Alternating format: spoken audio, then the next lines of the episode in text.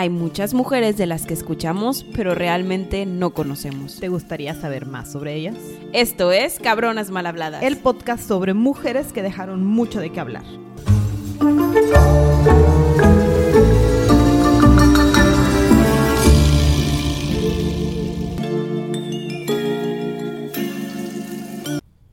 Sandy, Gaby. ¿estás muy emocionada? Ay, sí, porque regresamos a nuestras tierras lindas y queridas. ¿Hace cuánto tiempo no hablábamos de México? La verdad es que llevábamos, yo creo, varias temporadas, Desde ¿no? la Malinche. Desde la Malinche. Desde esa temporada, la No, primera. yo creo que sí hubo, eh, estuvo Frida Ay, Josefa. para celebrar el año Oh, y. Josefa. Sí, está bien. Pero aún así ya tenía mucho tiempo. Y lo padre es que estamos hablando de, de las emperatrices en esta temporada. Entonces, en México, emperatriz. México tuvo emperatriz. ¿Quién será, Gaby? Ellos ya saben, ellos ya leyeron el nombre. Hoy vamos a hablar de nada más y nada menos de Carlota de México o Carlota de Habsburgo. Yo no anoté todo el nombre, pero yo sé que confío en Gaby porque Gaby sí lo anotó. Obviamente. María Carlota Amelia Augusta Victoria Clementina Leopoldina de Sajonia, Coburgo y Gotha. Y cuando estaba estudiando, cabe decir que yo estaba de que no lo voy a anotar porque Gaby lo va a anotar. Obviamente porque tengo un problema con los nombres larguísimos. Disfruto mucho esos nombres. Total, ella nació el 7 de junio de 1840. Oye, ¿no y te, nace... ¿no te sorprendió? Perdóname que te interrumpí, pero ¿no te sorprendió que todas las fechas salieron justo en el tiempo en el que lo estamos grabando? Ah, claro. Prácticamente sucedió entre junio y julio. Fueron estas que nos pusimos Todo. de acuerdo. Claro, lo pensamos. Nos Así. pusimos. Ahora sí. Nació en Bruselas, Bélgica. Ella era una princesa de Bélgica y ahorita vamos a ver a los papás, ¿no? Wow, los papás. Nació en el Palacio de Laken, que era un palacio bien grandote, bien bonito, de una dinastía bien importante, lo habían cuidado por muchos años. Entonces, esta mujer tal vez no tenía la sangre tan azul como de otras de las que hemos hablado, pero, pero un poquito le faltó. Venía de gente de familia y digo, al fin de cuentas, de príncipes y, y algo tenía que ver con princesa Victoria, etcétera. Sí, Total, su papá se llamaba Leopoldo I de los belgas. Él era un príncipe alemán que, este, cuando los belgas estaban escogiendo a un rey, dijeron, este es bueno porque era una persona militarmente muy apta en cuanto a estratega y todo eso. Y cuando Bélgica proclama su independencia de los Países Bajos en 1830, dijeron, hey tú, Leopoldo I, sé Yo te nuestro rey. y lo coronan en 1831. Sí. Datos curiosos de este hombre es que es el- la relación de la que nace Carlota es su segundo matrimonio. Su primer matrimonio fue con Carlota de Gales, que era la princesa Charlotte, la que le decían la rosa de Inglaterra, y todo el mundo tenía esperanza sobre esta mujer, la última heredera legítima de los Hanover, más o menos. Entonces era una mujer súper, súper importante y esperaban mucho de ella y de él, porque hijos Y y la perdimos, sí, fue muy triste, la perdimos en, en el en parto, tuvo muchos problemas para poder embarazarse y se quedaron sin herederos y entonces Leopoldo quedó así como que la, la, la, y ahora qué voy a hacer yo con existencia. sí, de hecho, dicen también que él quería mucho A, a- a su a Charlotte. su, a su sí. Charlotte, de que la amaba así profundamente de esos matrimonios que no hay muchos dentro de En estas este mundo. Este, reales. Y, y, pues tristemente cayó en la depresión, pero eh, pues obviamente era un joven con mucho futuro. Tenía y- 27 cuando se quedó viudo. Sí, la verdad, muy joven. Digo, bueno, la expectativa de vida... Bueno, ya estamos en los No, 80, ¿verdad? ya- 1980. Y ella misma, ¿cuánto tiempo? 1800, perdón. Bueno, se casó al fin de cuentas en segundas nupcias con Luisa María de Orleans. Esta mujer también tenía una descendencia muy, muy, muy buena. Eh, su padre era Felipe de Francia. Ella era princesa, de hecho, de Francia, cuando su papá tomó el trono. Y, y bueno, su abuela era sobrina de María Antonieta, por ejemplo, si ahí le queremos dar un, un link con Francia. Si- le queremos agregar este puntos importantes a su vida. Sí, la relación entre estos dos pues era normal.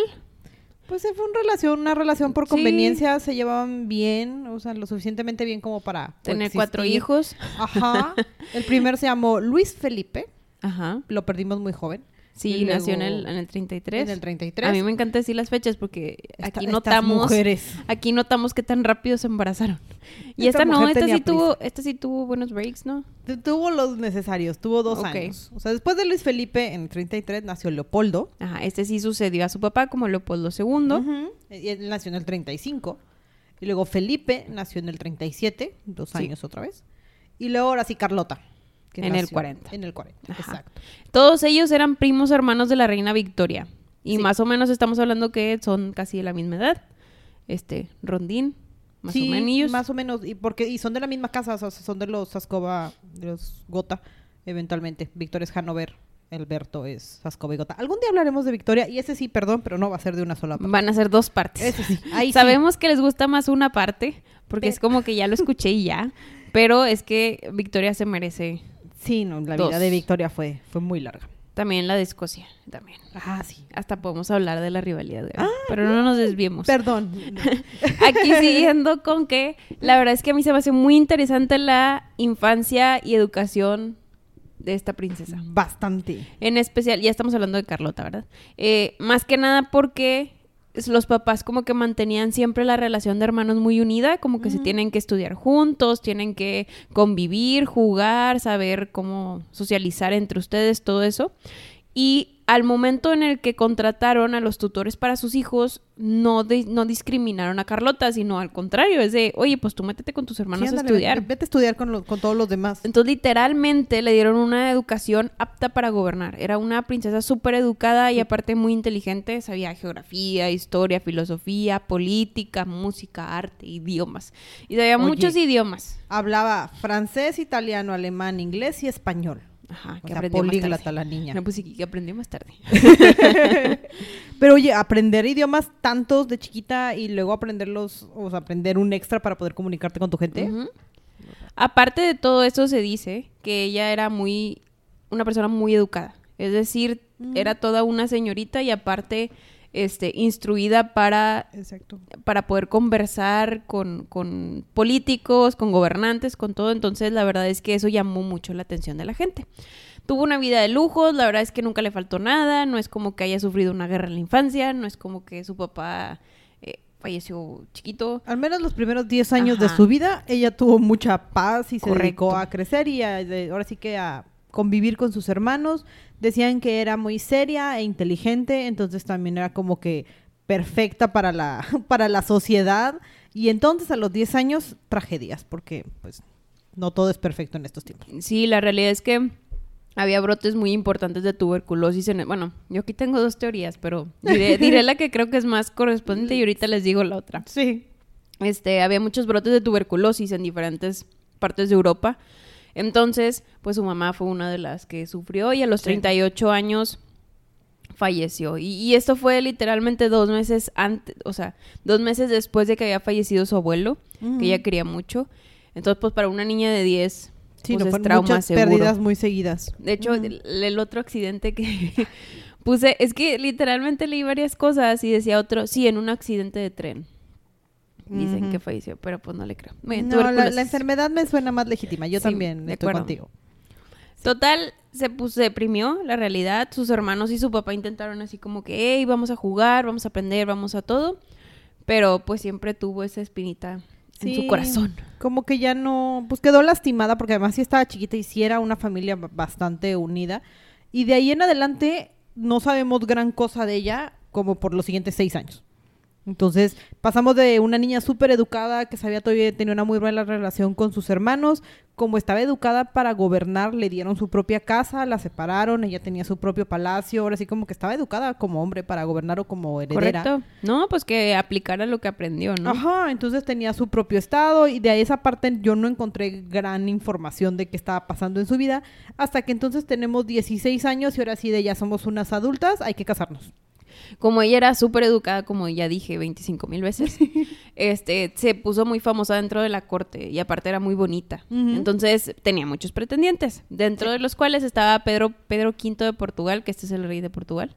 Sí, sí. Eh, pero pues no, ese perdió. Adiós.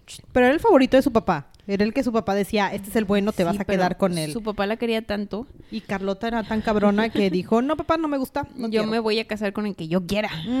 También vino Jorge Sajonia, que pues era de un primo por ahí, que era Pues no. duque y ese también dijo no. Y No luego, casualmente, se encontró un día aquel en el que llegó Maximiliano de Habsburgo a la corte belga. Un verano. Un verano. No, no sé si fue un verano. Pero- Mis notas dicen que era verano. Ah, en un verano, entonces, este, conoce a su primo segundo, primo segundo, primo segundo, lo conoce y dice, wow, yo me quiero casar con mi primo segundo. Estoy lista.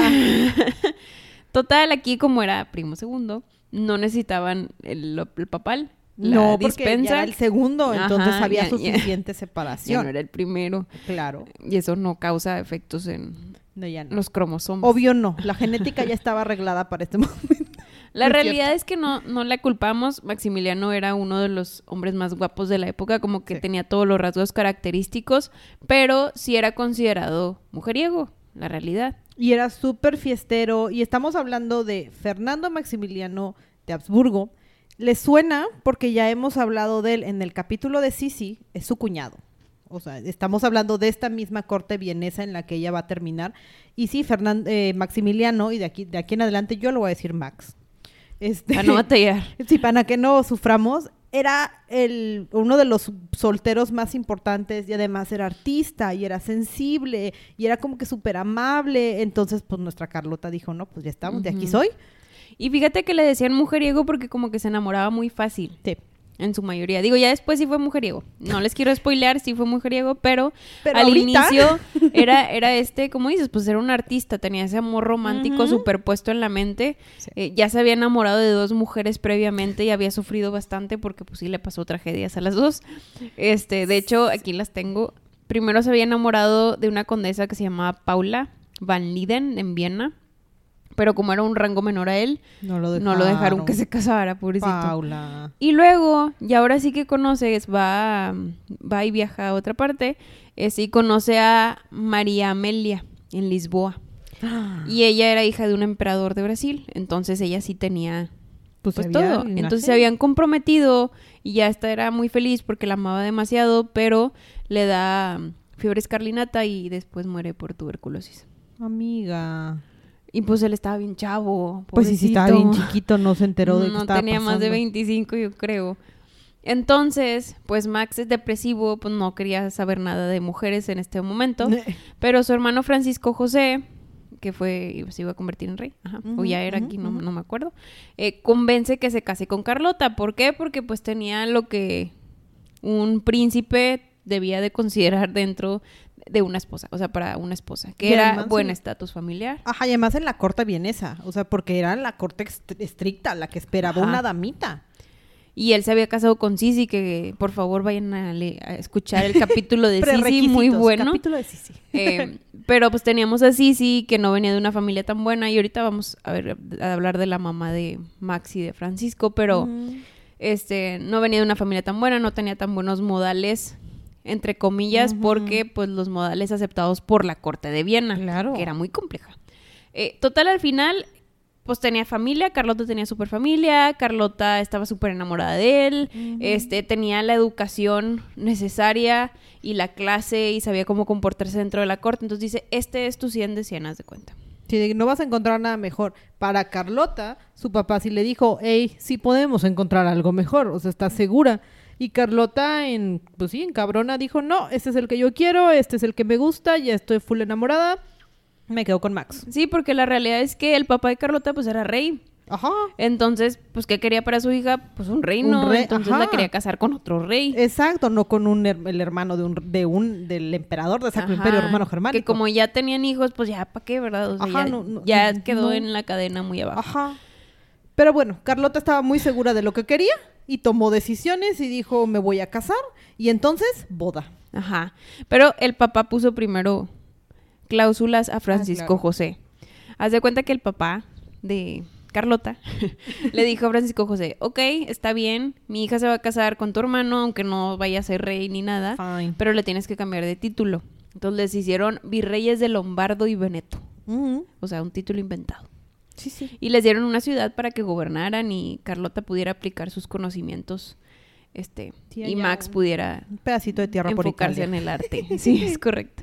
Ya, bueno, se ese fue un punto de aparte. Se casan el 27 de julio de 1857 ahí en Bruselas. Él tenía 25 y ella tenía 17. Oye, buena ya edad. Vamos mejorando. Ajá, buena edad.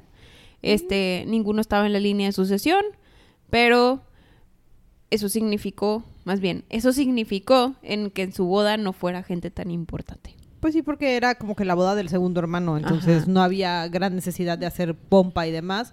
Pero ya éramos archiduquesas de Austria. sí, pero y ¿sabías que ni siquiera Francisco José y sí fueron? Estaban ocupados. Sí, pobrecitos. Yo creo que sí, sí estaba en uno de sus momentos. De hecho, sí, y- sí y estaba en no. su, su momento anémico. Aparte, de aquí acaba de fallecer la hija. Bueno, Exacto. Entonces... no eh, pudieron eh, ir. Disculpemos a Sisi. Bueno. Total, este, se quedaron como gobernantes, eh, pero pues más que nada, como, como esta parte de Lombardo y Veneto era gobernado por Austria, pues no es como que tenían mucho poder sobre él, nada más hacían patos en que eran virreyes en general. Eh, lo que sí cabe destacar es la relación que tenía Carlota con su suegra. Ay, la tía Sofía. La tía Sofía amaba a Carlota por todo. Claro. Y no paraba de decirle así, sí, lo mucho que amaba. Es que era todo lo que ella esperaba que Sisi fuera.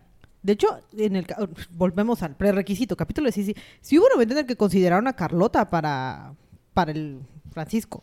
Entonces era muy complicado que estas dos mujeres, o las tres, tuvieran una relación sana cuando estaba eternamente comparándolas. Y sí existe esta rivalidad entre Sisi y Carlota, de pues es que yo, yo soy la reina o yo soy la emperatriz, como ¿por qué? Y la realidad es que la crea la misma familia, porque también esta Carlota le agarró riña a Sisi porque Max se llevaba muy bien con ella. Ajá, y, están los rumores de que Max andaba con Sisi. Ajá. Y pues Carlota era una damita que esperaba fidelidad absoluta. Entonces, Y cuando se casó Carlota fue todo, fue, le Todo lo dieron todo menos eso. todo lo contrario. Le dieron todo menos eso. Literalmente se casaron y después de la boda, pues Max iba a burdeles y, y pues se despejaba de su matrimonio, es decir, no le ponía la atención que ella había esperado. Y ella, pues, ¿qué hace? Pues finge como toda una dama de la corte veneciana. Que ella es muy feliz y que cuando está aquí su marido sí comparten lecho y todo eso. Entonces, Sí, de hecho dicen que en uno de los burdeles Max adquirió una enfermedad de transmisión sexual y al momento en el que tuvo relaciones con Carlota, el chance le pegó algo y eso hizo que ellos dos no pudieran nunca tener hijos. Y me hace mucho sentido con cómo termina la historia de Carlota. Porque lo- ahora sí que el dato que yo encontré es también en, burdeles y que Max se va a Brasil periódicamente porque pues tiene que estar lidiando con la gente portuguesa y diplomacia y la deja sola. Y que en alguno de estos viajes regresa y era sífilis. La sífilis no tratada sí provoca demencia. Entonces, digo, medicina de hoy, ¿verdad? Sí, sí, sí. Entonces hace mucho sentido con la existencia de Carlota. ¿Qué pasó? Ajá. Y ahorita van a saber por qué. Sí, perdón por el spoiler. Pero si eres mexicano, sí te medio contaron esto. Ajá. Llegó un punto en el que Carlota se enojó tanto con su esposo que literalmente dormían en camas separadas. Ajá. Digo, era normal en esa época, pero pues eran jóvenes. Esto ya era cuando ya eran más viejos. Este. Y pues bueno, fue una relación donde no hubo. No hubo hijos. al Ah, final. Ella tan enamorada. La verdad que sí, dicen que en sus cartas, que sí escribía como que enamorada hacia su esposo, no sé si para fingir o lo que sea, nunca menciona nada negativo hacia su esposo. No. Entonces, pues ella siempre vivió en su, no sé si en su burbuja o lo que sea, pero, pero bueno, era Sí. su manera de pensar. Fue una burbuja y lo que sí dicen es que escribía mucho. o sea, que- Bastante. Que, sí, por, y por eso sabemos mucho de ella, porque sí nos dejó, ajá, nos dejó libros, nos dejó cartas, nos dejó un montón de historias. Casi casi tenía un diario la mujer. Sí. Entonces, bueno, mientras todo esto sucedía en Austria y en Viena y Max andaba de fiesta en Brasil y todo esto, un pequeño país ya era independiente. No, tampoco está tan pequeño. un país de, del lado del nuevo continente De estaba... hecho, era todo menos pequeño en Ya esta sé, época. En ese momento era enorme, ya sé, ya sé. Texas y demás. Pero bueno, entonces México estaba viviendo todo este movimiento, pues, tal cual no era una revolución, pero este cambio de mentalidad y de leyes y de, de, de separarte de la iglesia. O sea, la mentalidad en México era otra cosa. O sea, estábamos evolucionando del hecho de que nos acabamos de independizar hace como 30 años. Sí, de hecho, la época es el auge de Benito Juárez, le podemos Exacto. decir. Este, en lo que está pasando eso en México, en Austria hay una guerra. Y casualmente el estado que pierden o, las tierras que pierden es el de Lombardo y Veneto, donde Max y Carlota son virreyes.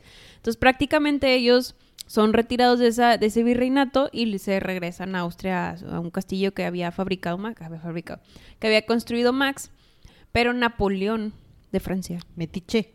Tenía, tenía un, un plan Metiche. muy macabro. Estaba de metiche.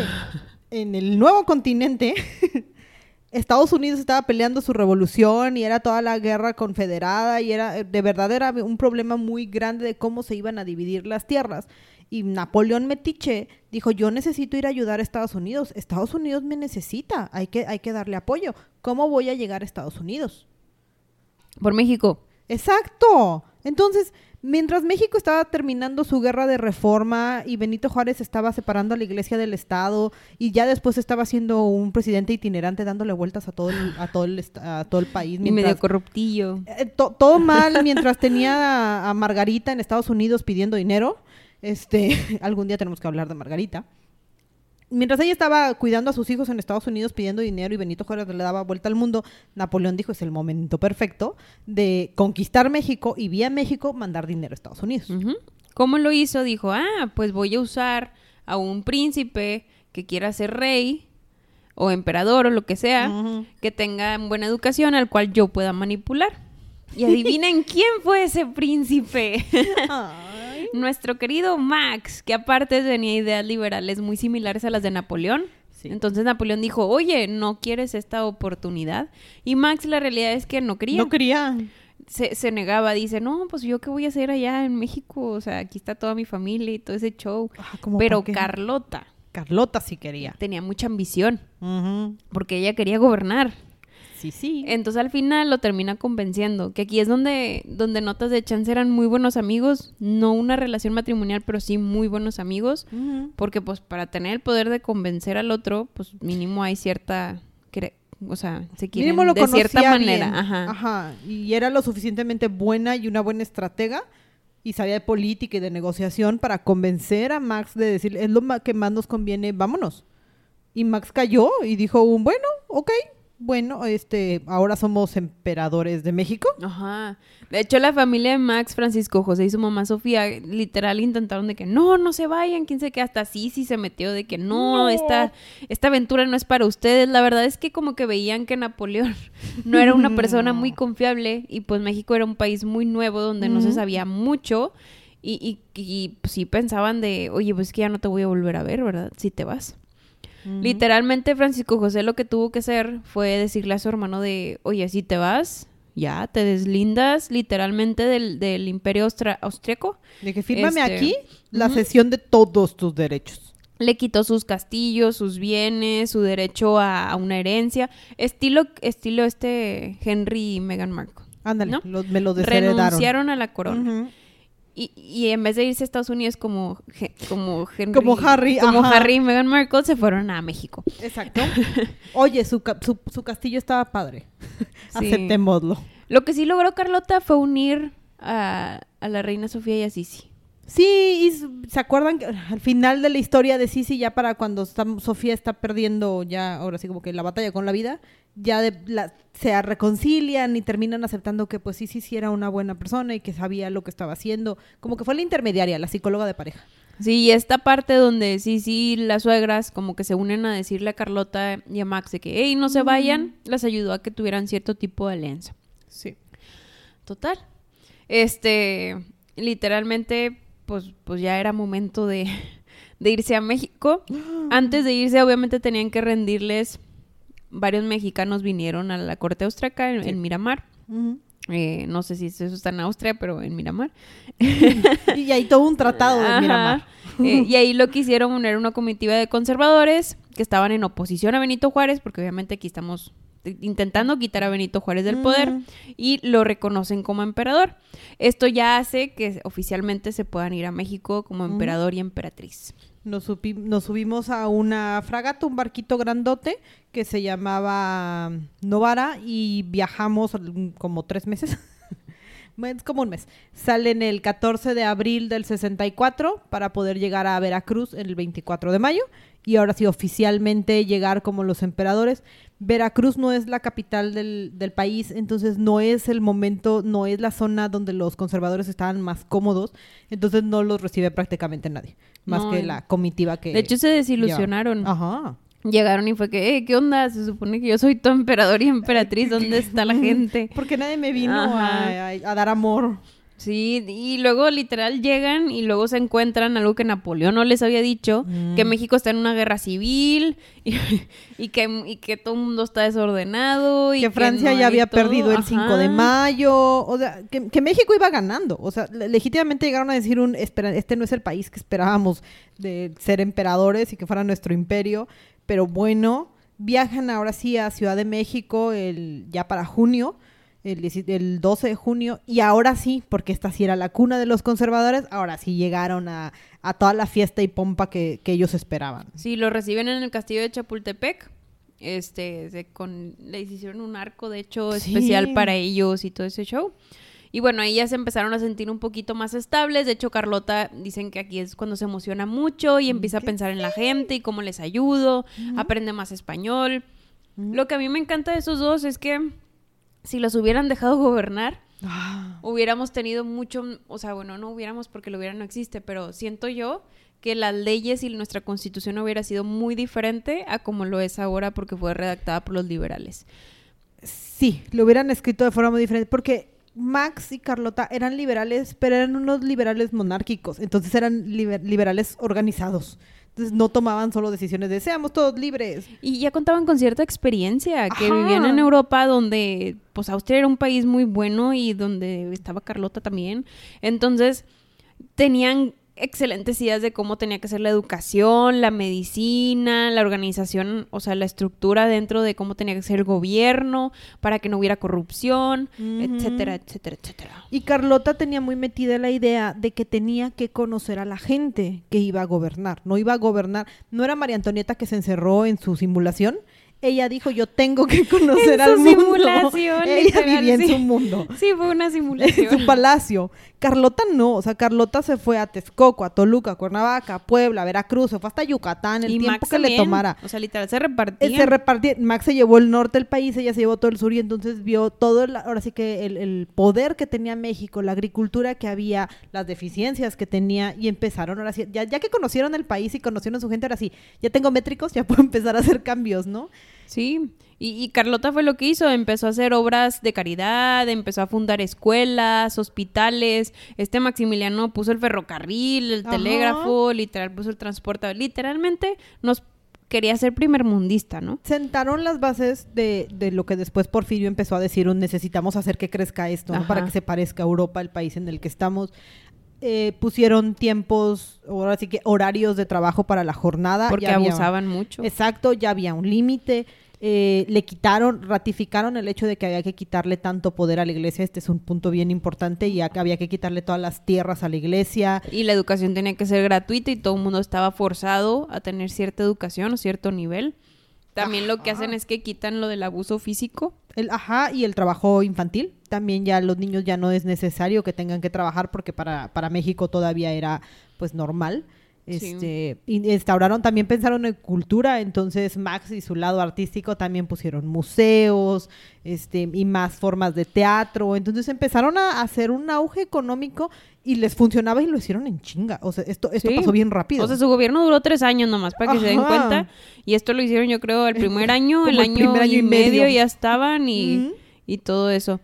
Carlota ayudaba mucho a su esposo. Por ende, también, pues, estaban muy separados, como dijimos hace rato. Entonces, le, Ujú. empe- le empezaban a llegar rumores de que, pues, Max la engañaba. Y aquí está la famosa historia de la India Bonita, eh, que era hija de un jardinero ahí en Cuernavaca y dicen que tuvo un hijo con ella y todo eso. Entonces, pues, eso Carlota sabía que ella era la infértil dentro de la relación.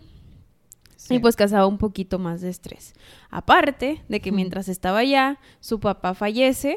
Eh, Ujú. entonces, pues sí se siente fracasada como mujer, eh, fracasada Sí. como esposa. eh, dicen que sí empezó a escribir un poquito de cartas melancólicas en este punto, ya que sentía que no recibía apoyo de nada.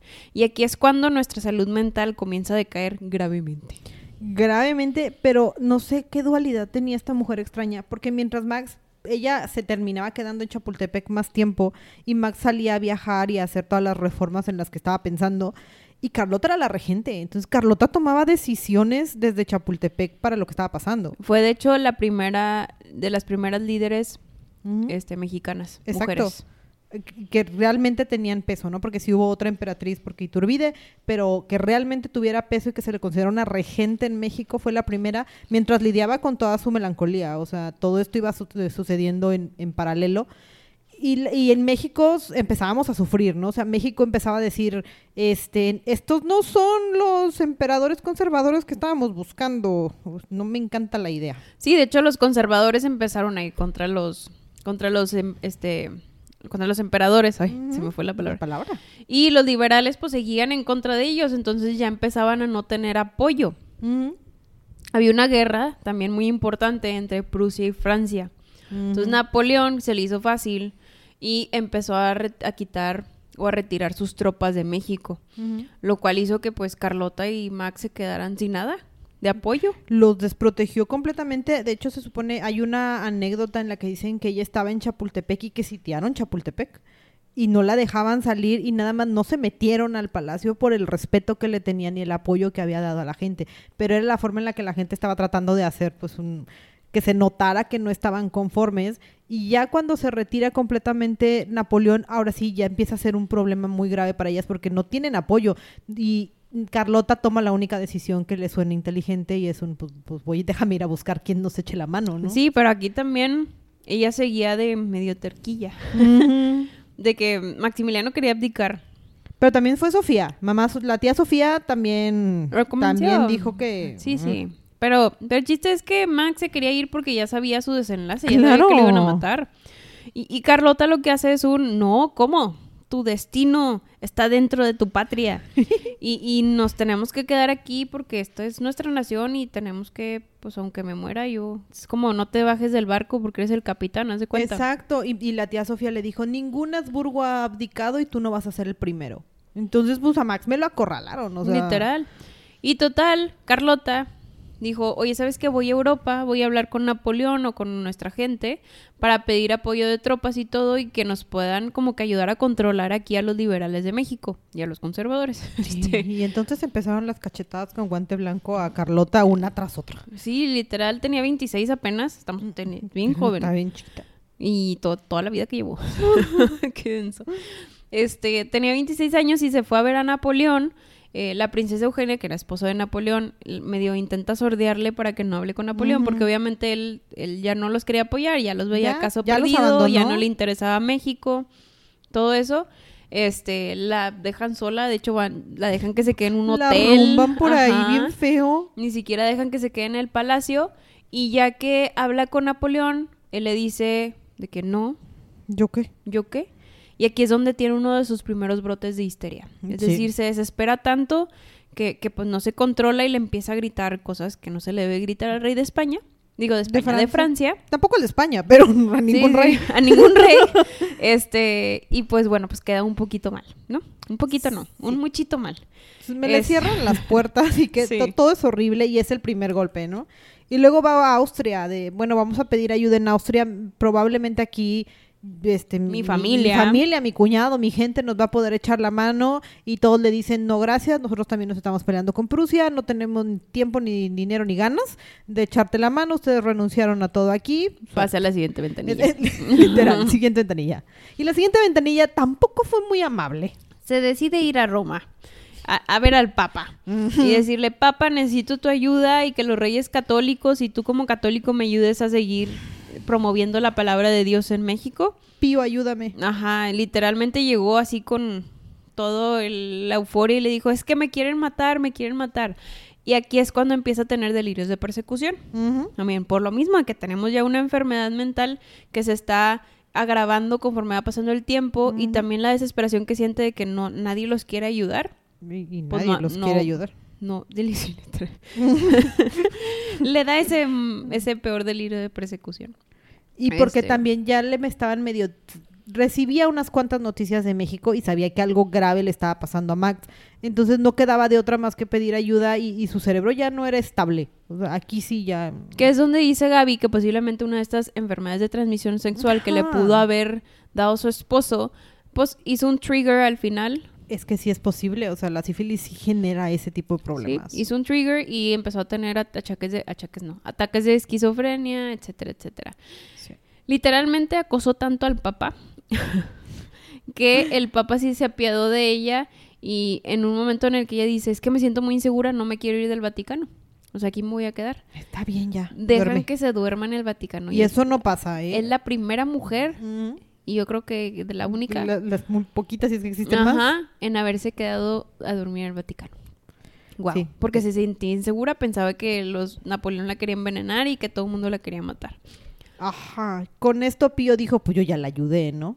Y cuando Bur- se recupera y vuelve a pedir ayuda, le dice, a ver, mira, ya te eché la mano tantito, no, nadie te está persiguiendo, aquí te cuidamos, pero ¿te acuerdas que nos quitaste nuestras tierras en, en México? Este, como que no estamos alineados con tal historia, entonces, ¿sabes qué? Pues no, tampoco te podemos ayudar. Gracias, pero Sí, siguiente ventanilla. con... sí, sí, con Francia. Exacto. Total, la mandan a un convento, este, como que para que ahí estuviera todo tranquilo, un ambiente seguro, donde no podía lastimarse, y decide meter la mano adentro de una caldera con agua hirviendo, donde había un pedazo de proteína, carne, no sé si es carne o pollo, porque la quería sacar para comérsela. Se quema tan gravemente que va al hospital y ahí ya le dicen que tiene una condición mental porque aquí ya estamos, ya sabemos que existe un término llamado salud mental. No, no de la manera en que es ahorita, pero de- mínimo ya, ya, Exacto. ya hacían, ¿cómo se llama? Recetas. Ya. Y ya había médicos oficiales, son los médicos, yo creo que este fue la gota que derramó el vaso, bueno, la siguiente, la, una- la, la siguiente, la que llenó bien el vaso, fue que eran los médicos de su familia, eran los médicos de su hermano los que dijeron, demencia, y ya, diagnóstico oficial, demencia. Entonces, pues imagínate ya, confinada a un convento, sin saber qué está pasando con tu marido, sin saber qué está, ahora sí que, qué está pasando con tu país, porque sí lo consideraba su país, sin familia, sin amigos. Y Estaba- apenas de 27 años. y teníamos 27 años, o sea, estamos en el 67, ses- más o menos. Fue el Sí, 67. Era el 67 y ella no sabía qué estaba pasando en el mundo más allá de me están persiguiendo, me quieren matar. Sí, el otro hermano que es Felipe, pues la ve. y normalmente, ¿qué hacen cuando una princesa entra en demencia? La encierras. en vez de ayudarla, la encierras y la aíslas y la dejas ahí sin ayuda, sin nadie con quien hablar, sin, Sin nada. darle noticias importantes de su vida. Al final, este, en el 67 de hecho, sentencian a muerte a Maximiliano. Sí, justo era cuando Maximiliano andaba dando vueltas, lo capturan en Querétaro y lo van a fusilar en el Cerro de las Campanas. Ajá, lo fusilan a 37 meses de ser emperador. Carlota, de hecho, que estaba bajo la tutela de Leopoldo y su hermano Felipe, este, pues, pues Felipe va y, y digo, Leopoldo va y le dice, oye, ¿sabes qué? Pues falleció tu esposo y ella llora, pero dice, no te creo, porque ya tenía este problema donde Sí. hasta no ver, no creer, entonces, Digo, por un poquito de respeto, si queremos, al, al cuerpo de Max lo mandan y se tarda obviamente meses en llegar. Ella, existe mucho el debate de si le avisaron o no le avisaron o simplemente ella nunca lo dijo porque ya, ya, ya estábamos un poquito perdidas. Entonces, ya para cuando reacciona que de verdad Max se murió es cuando ya ve el cuerpo que le acababan de mandar y esto pasa un año después. O sí. Lo padre aquí es que sí tenía una aliada que le ayudó a sobrellevarlo un poco, que era su cuñada. Este, ella siempre estuvo con ella, de hecho fueron muy buenas amigas, este y todo, pero ella sí empezó como que a hablar en delirio. De hecho decían que le hablaba a Max en sus sueños y hablaba con personas en diferentes idiomas y todo eso. Entonces, pues eso nada más hizo que sus hermanos pues se asustaran y la recluyeran cada vez más y más y más. Sí, ella se- ellos seguían peleando que, ahora sí que, eh, sobre todo ella cuando estaba ligeramente lúcida, era de que eh, tenían que respetar el Tratado de Miramar y que la tenían que cuidar y que le tenían que dar una pensión y todas esas cosas, pero no había, la verdad no había gran cosa que hacer y ella cada vez estaba más grave mentalmente, dejaba, no comía cosas que ella no cocinara o recolectara incluso, entonces vivía de agua y bayas porque pues era lo único que, que tenía a su alcance la ponen en un palacio belga primero a, a esperar pues que la vida le pasara. Ahí fue lo del incendio, ¿verdad? Ajá. Sí, de hecho en ese palacio belga en el 79, de la nada, de la nada no, alguien ocasionó que se incendiara. Y dicen que ella literalmente, o sea, las llamas alrededor, ella en su cama se empieza a atacar de la risa. Como que, ay, mira, se están quemando mis cosas, ja, ja, ja, ja, ja. Y la gente se asusta y la sacan a la fuerza porque ya no se quería ir. Este, y pues la terminan salvando, pero tanto era su su delirio, o sea, su ya no sabían dónde estaba, que, que ni siquiera se daba cuenta de, de, de sus alrededores. Y aquí ya tenía apenas 39 años. Sí, no, no sabíamos qué estaba pasando. En salud estábamos mal porque no comíamos, no dormíamos, no, prácticamente no tomábamos agua. La verdad era mucho el, el, pues el desgaste físico que ella tenía, pero aún así ella seguía peregrinando, de repente me la mandan a Italia un rato, a otro país, como que los hermanos fue de, ya no puedes vivir aquí, cambio, cambia de aires, entonces lo mandaron a aires italianos. Yo siento Ay. que veía que les le ayudaba un poquito, Ajá. como que se ponía lucida en momentos, pero luego... Y ya luego la perdíamos otra vez.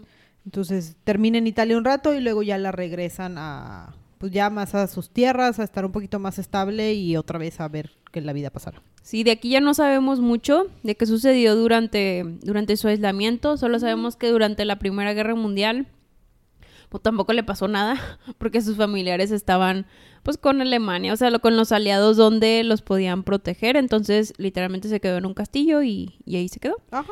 Y como que Este, nadie se acordaba del ¿no? hecho de que había un castillo en el que podía haber una ex emperatriz. No, y así se queda. Pasa parte de la Primera Guerra y el 19 de enero de 1927, a sus 87 años, estamos hablando que estuvimos 60 años con problemas mentales. Recluida en sin comer bien y sin nada, pero lugar. No, pues su, es cuerpo. longeva. Su cuerpo, exacto. viene de, la, viene de la dinastía longeva. Exacto. Es esa sangre. Es- Es esa sangre que se, que se llevan ellos. Sí, porque además no se la llevó la edad, se la llevó la neumonía. Entonces, pues digo, también hace mucho sentido que se la llevara una enfermedad este, respiratoria 87 años eh, a los 87. Entonces, pues ya, y con un cuerpo tan debilitado, entonces, ¿cómo? Eh, Austria también y, y Bélgica empiezan a tener este días de luto, de respeto a que la habíamos perdido. Fueron 10 días de luto y deciden enterrarla en la cripta de Laken, que pues es prácticamente la zona en donde ella nació. Entonces, pues bueno, este no termina con Max. A Max lo entierran en Viena, allá en la cripta imperial de Viena. Entonces, pues bueno, si- siguen Así. separados en su matrimonio extraño. Pero eh, juntos en el alma. Exacto. Amiguitos. Amiguitos, sí, porque no se amaban mucho, pero eran amiguitos. Eran buenos amigos. Y así termina la historia de nuestra increíble Carlota de México, o Carlota de Habsburgo. Este, una vida muy, muy densa, Sí. muy, muy densa, llena de altos y bajos, que al final terminó en hundida, caída libre. Pero Caída libre, pero que hizo muchos cambios en el tiempo en el que estuvo lucida y que, como dices, tal vez si le hubieran dado un poquito más de tiempo, si no hubiera llegado a un México tan complicado, sí, tal vez este hubieran hecho grandes cosas. Exacto. Muy capaces e inteligentes, la realidad. Mm, Buena regente. Sí. Buena regente. Es correcto. Y bueno, esperemos les haya gustado el episodio. Nos vemos en. Ya se va a ser el último capítulo, el que sigue, ¿verdad? Creo que nos faltan dos. Nos faltan dos. Ah, bueno. eh, Sí, Todavía hay dos- emoción de emperatrices. Dos más. No se nos asusten. Dos emperatrices más. Dos emperatrices más, este, de las cuales podremos escuchar. Esperemos, este, pues nos escuchen la siguiente semana. Bye.